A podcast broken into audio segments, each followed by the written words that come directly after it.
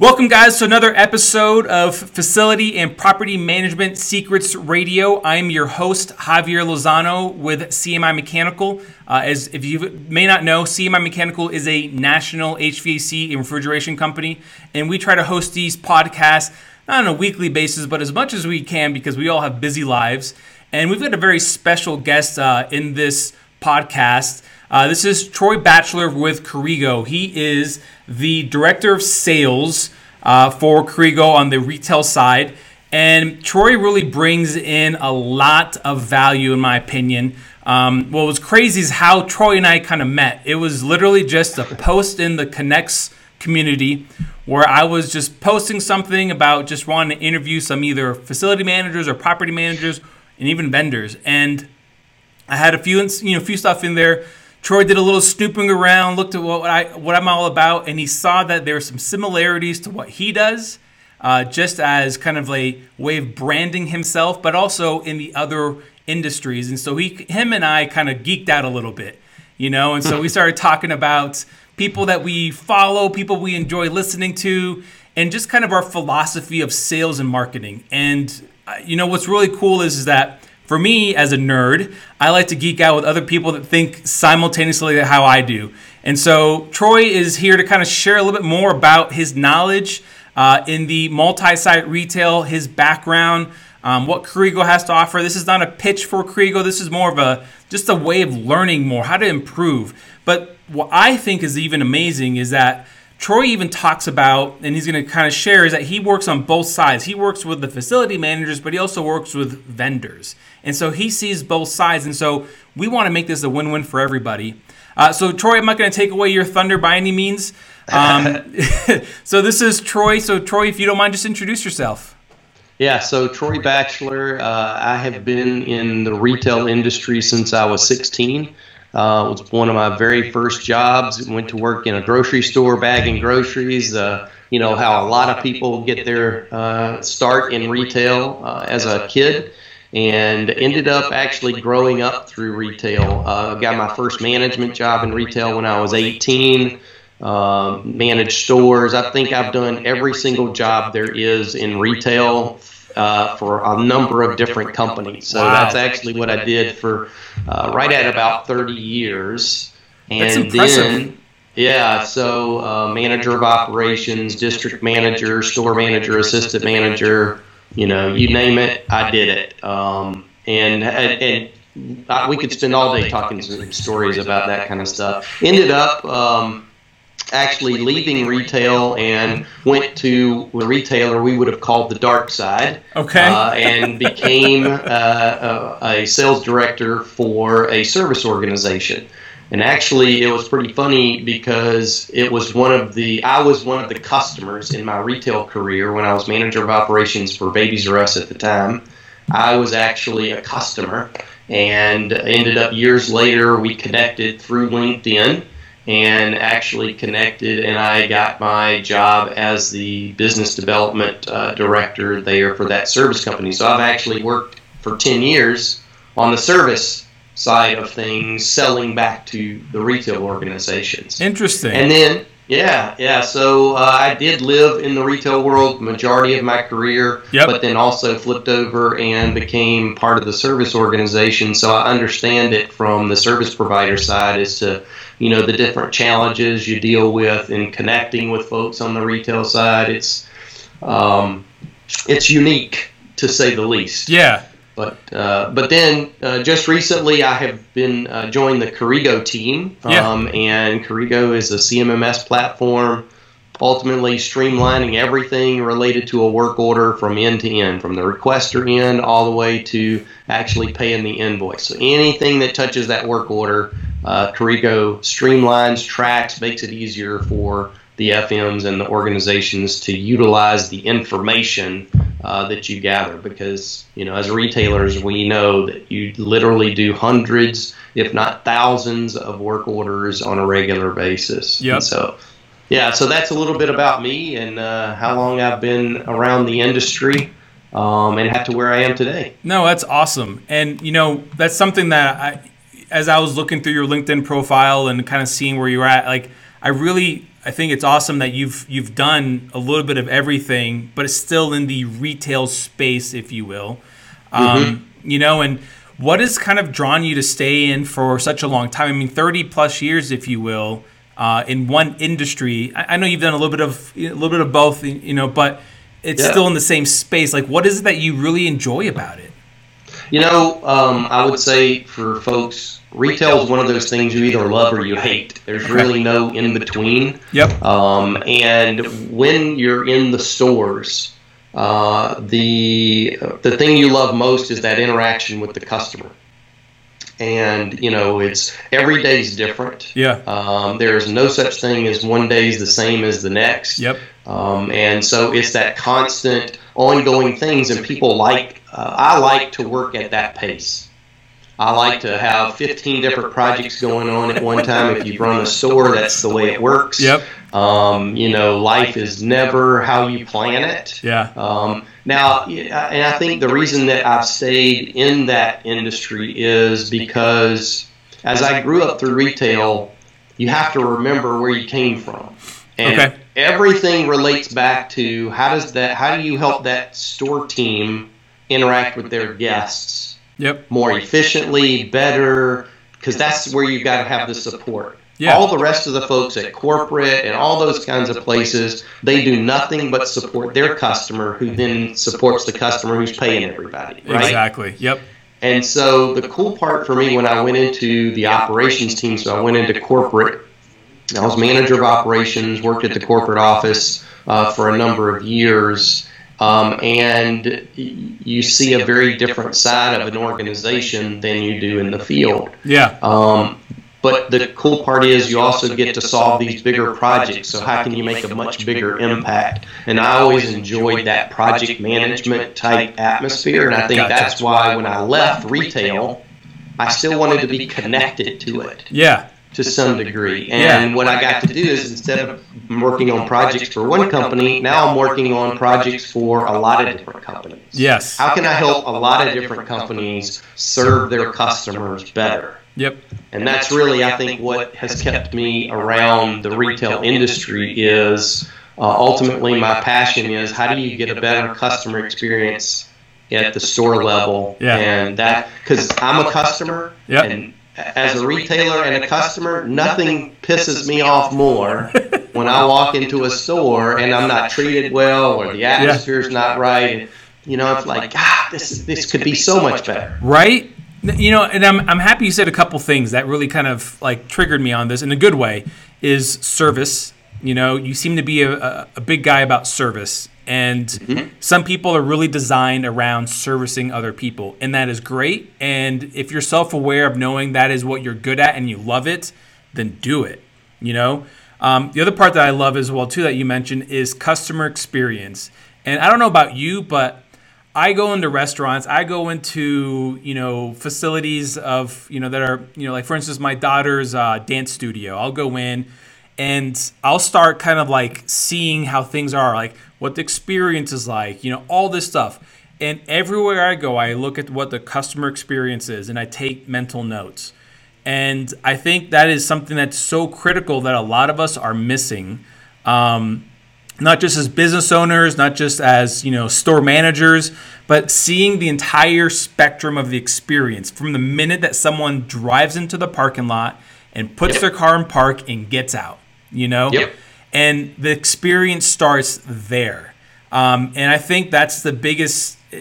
And, and I've never been a facility manager, but that's one of the biggest challenges that a facility manager has to adapt and understand is that experience is starting from the minute they pull into that parking lot, you know? And well, and I would even argue, though, Javier, I would argue that it actually starts before that. Okay. Right? Tell In me. the fact that you companies spend millions of dollars yeah. marketing to a customer base or yes. to their unique guest, right? Yes. And they're building an image. Yep. The reason that you chose to drive your car to that location and park at the parking lot and to get out yep. was driven by they built a relationship with you up to that point. Yes. Now the challenge becomes delivering on what you have been talking about yes. and that image and that thing. So it actually starts before yep. the relationship because as a customer you have certain expectations when you drive up to the location. Now you may not consciously think about it. What is this is the you know are there shopping carts everywhere? Or is the landscaping taken care of? Do the parking lots look good? Can my wife go shop there and the lights actually work, right? Yes. And, and she can see her way to get from the parking lot into the store all of that plays into those are general expectations. Yeah. Right? And, but what's so weird is how much some of that nobody pays now facility managers pay conscious attention to it. Yes. Yeah. As a store manager, if you've ever run a store, you can get so tunnel visioned that you see absolutely nothing mm-hmm. but the next task that you have to do. Yeah. And that's really what the corporate office and those folks have to support that manager uh, in the field to be able to quickly execute on those and quickly deal with that kind of stuff. And that's really what goes back to that customer experience. Yeah. So it's all intertwined and all plays in that part together. And you know, I'm happy you hit all that because I, I 100% agree with you on on what where you're coming from on that. Um, and it's it, it's there's so many steps you know before that moment that that person steps into that facility, and it doesn't matter if you're a mom and pop shop. It doesn't matter if you're a multi-site facility with you know 20,000 locations, you've got expectations to deliver. You know, absolutely. And if you don't deliver on those expectations, that's revenue loss. That's that's potential business loss, reputation loss, and all that stuff is invaluable in my opinion. Um, absolutely. You know, so uh, you, what I want to kind of discuss a little bit more is that like with your position with Corrigo and, and your background, um, you see a lot of common problems that facility managers are facing. And it's almost as though they're mounting up because you've got technology that is just evolving now, okay? Mm-hmm. Especially in this space. I mean, everything from CMS, CMMSs to um, to like asset management to other things. Like there's so much stuff. Um, I mean, so I'm assuming there's probably a technology like, oh my gosh, my brain's gonna blow up. But like, what are some things that you hear a lot about when you talk to FMs? That they're struggling with? What are their challenges? I mean, what is it that you you're like this is I know they're going to say this again, say this again because I hear it all the time. Well, you know, it's funny because it's actually pretty simple. It's okay. about it's about really giving uh, having access to the information okay. that you can use to action on, right? There's so much data and there's so much information out there that you've got to have a way of somehow teaching a system, teaching somebody how to filter that data so that you can deal with and prioritize those issues very quickly. Yep. And I, and that goes back to you know, I mean, yes, technology has made things so much easier as it relates to gathering all that data and consolidating it and giving you something you can action on. Yep. But go back to let's take tel- technology away. It's okay. no different than 25 years ago as a store manager, and I'm walking the whole location with a legal pad. Right? I'm yeah. still making a list of all the different things that got to be done that day. Yeah.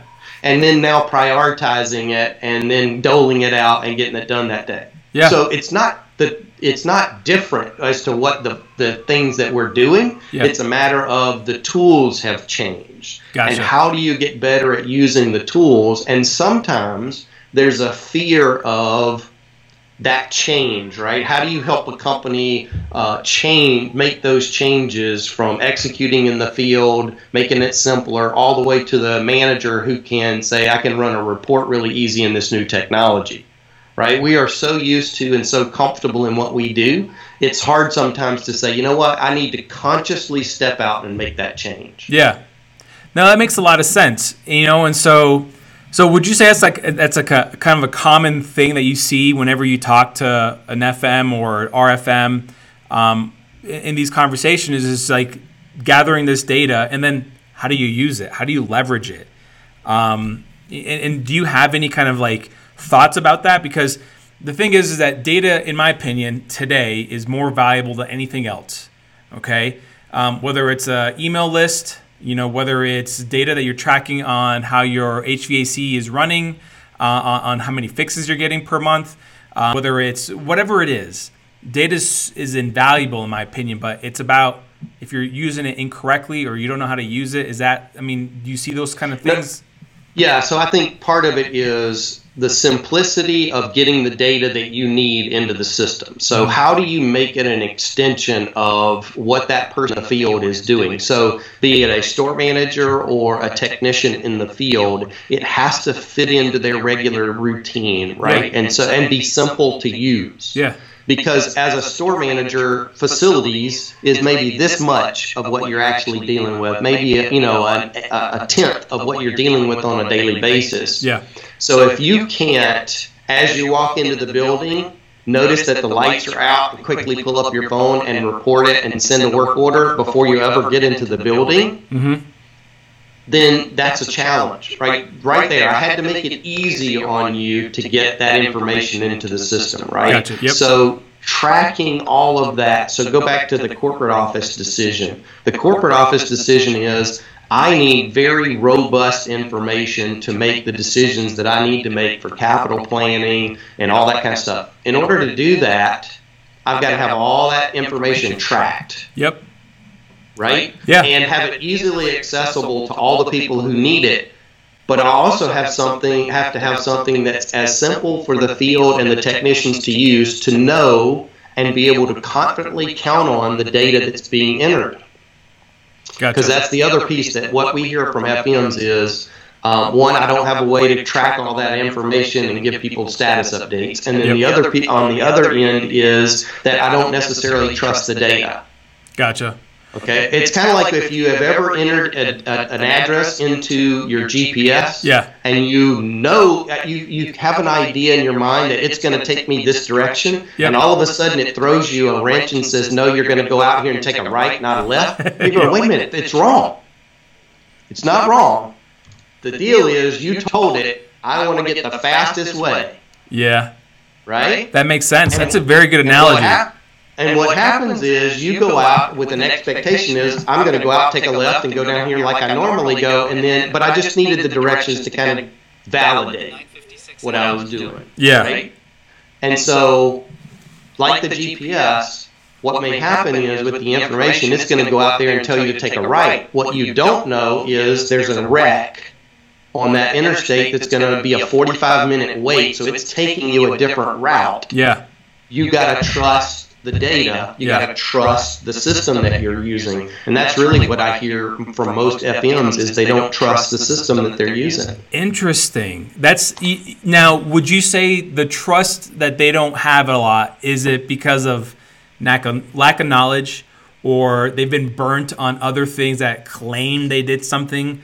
Um, is it? I mean, is there something on? Uh, is it an internal thing? Like, let's face it, like my in-laws, slightly older, my my parents, same thing. Like they don't always trust technology. They're like, I don't know about this. Is is it is it a little bit of everything? What do you think? Yeah, I think it's a little bit of everything. I mean, there are a lot of good systems out there. I'm not going to spend time knocking our, you know, other systems. Oh, for sure. Um, but the flip side is that it's about um, everybody wants to flip a switch and have it easily turned on. Mm-hmm. But the work you put into making sure that the system you have yep. does exactly what you want it to do and can grow with you. In other words, uh, your needs today will change in a year from now or two years from now. Yep. Can that system you choose today and define today be configured to make those changes and grow with you? And that's really the type systems that you're looking at. And the challenge that I see is we are we so want a system to be up and running quickly that mm-hmm. we're not willing to put in the effort to make sure that that deployment goes well. Uh, and that's really what you know teams like ours at, at Corrigo we have to focus on. How do we help those end customers? Uh, get that deployment, make sure that folks are trained and adopted to it so that you can trust the data that's in the system. And I was just going to ask you that is like is that something that you guys do at Corrigo is is that you obviously you're educating them on the features and benefits of the product. We all get that, but are, are you guys also saying, okay, I know it sounds weird, but this is what I need you to do. You're going to do step one, step two, step three. It's going to spit this out. We're going to keep doing this. We can aggregate some data, and then from there, we're going to learn how to make better decisions. Yeah, and I think everybody would probably tell you that same thing that that's what they do. They're going to hold hands and, and, and walk you through the process and make it as easy as it possibly can. Mm-hmm. Uh, and that's probably true to some degree. I can't speak to others. What sure. I can speak to is the fact that. Um, you want to, we invest that time up front to make sure that once it's deployed that it truly is a usable system and i'm always asked so what makes you different than everybody else yep you want me to tell you the difference from everybody else go for it Every, everybody else doesn't have me you know what i love that that's I mean, that's uh, perfect that's really what it amounts to is i've been trying to you know, everybody can say, well, we got this bell and we got this whistle and we got this little widget and we got that little widget. Yeah. Fantastic. Those are all great things. The difference to me, and I would say this of any team member, is that that difference is they don't have me. Yep. And then the reason I say, and I'm not all that special, but what I do have is I have 30 plus years experience of living it and I understand the challenges that you're going through, yeah. and I can help walk through through it that's not always an easy process for anybody, and I'm not going to lie. For sure. And, but I'm going to challenge you in.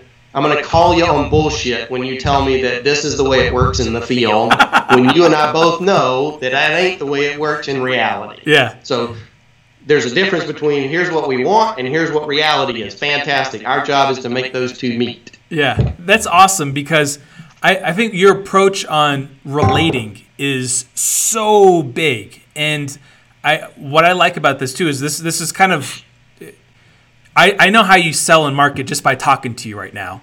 And um, I'm a big listener to, to, Donald Miller. Are you familiar with him? I'm not. Uh, Donald um, Miller. So Donald Miller. You got you got to listen to his podcast. It's called the Story Brand Podcast. Um, listening to his book right now. I bought some of his other stuff. Anyways, he talks about um, how to better improve your messaging and that you want to make your customer the hero and us be the guide.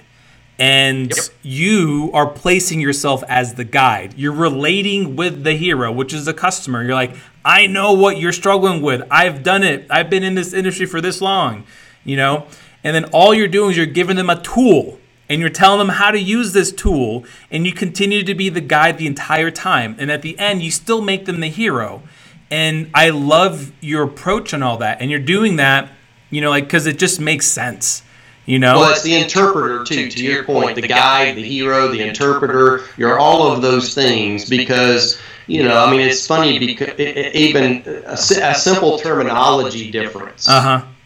Can make all the difference in the world. Here's a tech guy who's the developer and who's the person who's going to train you how to use the system. Yep. And you're saying I want a customized system. Yep. Okay. And the technician saying we have a configurable system. We don't customize it. Yep. Okay, well, that's where the difference is, is that you're actually saying exactly the same thing. Exactly. Customer says, I want it to be able to do this and do that. That's the, that's the right language, right? And then the deployment person is saying, fantastic, we can click here, check this, do that, and we can make that happen. Uh-huh. There's the terminology difference. But yep. if you keep going, well, I want it customizable. Well, it's not customizable, it's configurable. Stop. It it, it is. it is the same. It's the yes. same exact thing. It's kind of like that's an end cap. That's an end display. No, it's an end cap. So, no, it's an end display. Okay, but it's an end cap. I want you to set the end cap. No, I'm going to set the end display. And I've heard it a hundred times.